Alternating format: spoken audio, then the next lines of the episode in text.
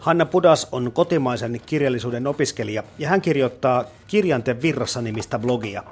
Hannan viimeisin postaus liittyy mihinpä muuhunkaan kuin juuri jaettuun kirjallisuuden Finlandia-palkintoon. Ulla-Leena Lundbergin Jää on Tarja Halosen mielestä vuoden paras kirja, vaikka hän luonnollisesti piti kaikista.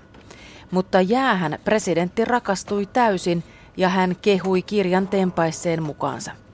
Minusta oli viehättävää, että Halonen tunnusti lukeneensa kirjan nimenomaan suomeksi käännettynä, mutta samalla hän pystyi tietysti antamaan kiitoksensa myös Leena Vallisaarelle, kirjan kääntäjälle. Myös Tarja Halosen palkintopuhe ja Minna Kastreenin avajaispuhe olivat molemmat hyviä. Halonen puhui luonnollisesti vain lukemistaan kirjoista ja perusteli valintansa. Kastreen enemmän suomalaisesta kirja-alasta ja joulumyynnin kovista odotuksista. Samalla ratkesi myös se, että mikä kirja löytyy monien suomalaisten paketeista tänä jouluna.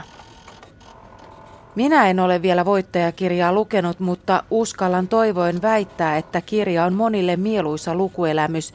Niin paljon hyvää palautetta se on saanut laajalti. Blogeissa sitä on luettu paljon ja kehuttu poikkeuksetta. Jää on nälkävuoden kanssa aika varmasti Blogistanian Finlandia-mittelöissä kärjessä.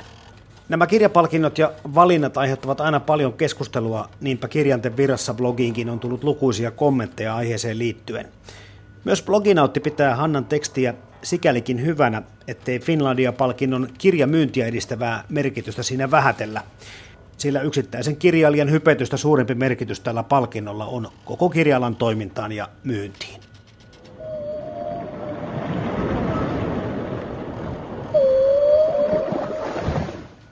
Sivukirjaston nimistä blogia pitävä Liina on sitä mieltä, että lukutaitoisilla on hauskempaa, ja se tulee kyllä tästä tekstistä hyvin esille. Tähtien asennot olivat sellaiset, että marraskuun puolella kävi selväksi Hilary Mantelin Wolf Hallin olevan seuraavana lukulistalla, kuten siis olikin, ja näin Liina kirjasta kertoo.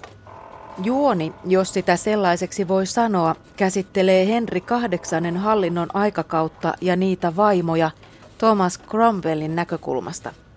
Tudorit ja erityisesti tietenkin Henry kahdeksannen vaimojen karmea kohtalo ovat olleet minusta jotenkin kauhealla tavalla kiehtovia, mutta vähälle on jäänyt niistä lueskelu.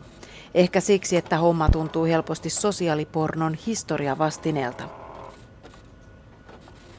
Mutta Mantel on hurmaava. Cromwellin kautta tarkasteltuna kyse tuntuu olevan elämästä, ja siksi juuri tämän kirjan kohdalla tuntuu hassulta puhua juonesta. Cromwell on minusta yksi onnistuneimpia kohtaamiani henkilöitä. Ajattelu tavaltaan moderni ja selvästi hyvin älykäs, mutta ei suinkaan kuitenkaan tunteeton. Ja vaikka kuningaskunnan etu on vahvasti Cromwellin mielessä, hän ei ole täysin epäitsekäskään. Norkku kommentoi Liinan blogia, että Mantel on kyllä mahtava ja yllätyin siitä, että hän on myös hauska. Jatko-osa on ihan huikea. Alkaa hitaasti, mutta koukuttaa varmasti. Nyt ainoastaan harmittaa se, että kolmasta joutuu odottamaan jonkin aikaa. Myös Lukutoukka komppaa Norkkua. Ihanaa, että sinäkin ihastuit tähän. Cromwell on niin elävästi kirjoitettu hahmo, että sellaista kohtaa erittäin harvoin. Lopuksi Liina pohtii vielä, että toiskohan joulupukki jatko-osan, tai jos ei joulupukki, kaupungin kirjasto varmasti.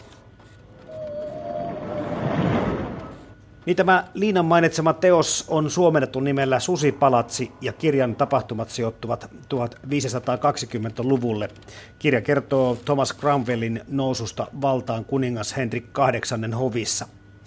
Wolf Hall ilmestyi vuonna kaksituhattayhdeksän ja pokkasi heti Booker-palkinnon, joka on siis yksi merkittävimmistä kirjallisuuspalkinnoista koko maailmassa. Teoksen Babel-sarja, johon tämä Hilary Mantelin Susipalatsi ja myös sen jatko-osa Syytettyjen sali kuuluu, on todella hieno lisä korkealuokkaista maailmankirjallisuutta kääntäviin kirjasarjoihin. Ja Mantelin tekstistä kertoo jotakin myös se, että myös Susipalatsin jatko-osa Syytetty ja sali nappasi saman palkinnon toistamiseen. Tämän tempun on onnistunut tekemään vain pari kirjailijaa aikaisemmin. Ja Mantel uusi temppunsa siis vain kolmessa vuodessa. Ei siis ole ihme, että tuota kolmososaa odotellaan sekä Norkun kotona että ympäri maailmaa. Bloginautin on itsekin kyllä sanottava, että Hilary Mantelin Susipalatsi on yksi parhaista ikinä lukemistani kirjoista, jota voi suositella muillekin kuin perinteisen kertomakirjallisuuden ja historiallisten romaanien ystäville. Tämä teos on huikea, se on koskettava, se on uskottava. Se maailma, josta Mantel kertoo, on lukijalle todellakin olemassa. Se on täyttä totta.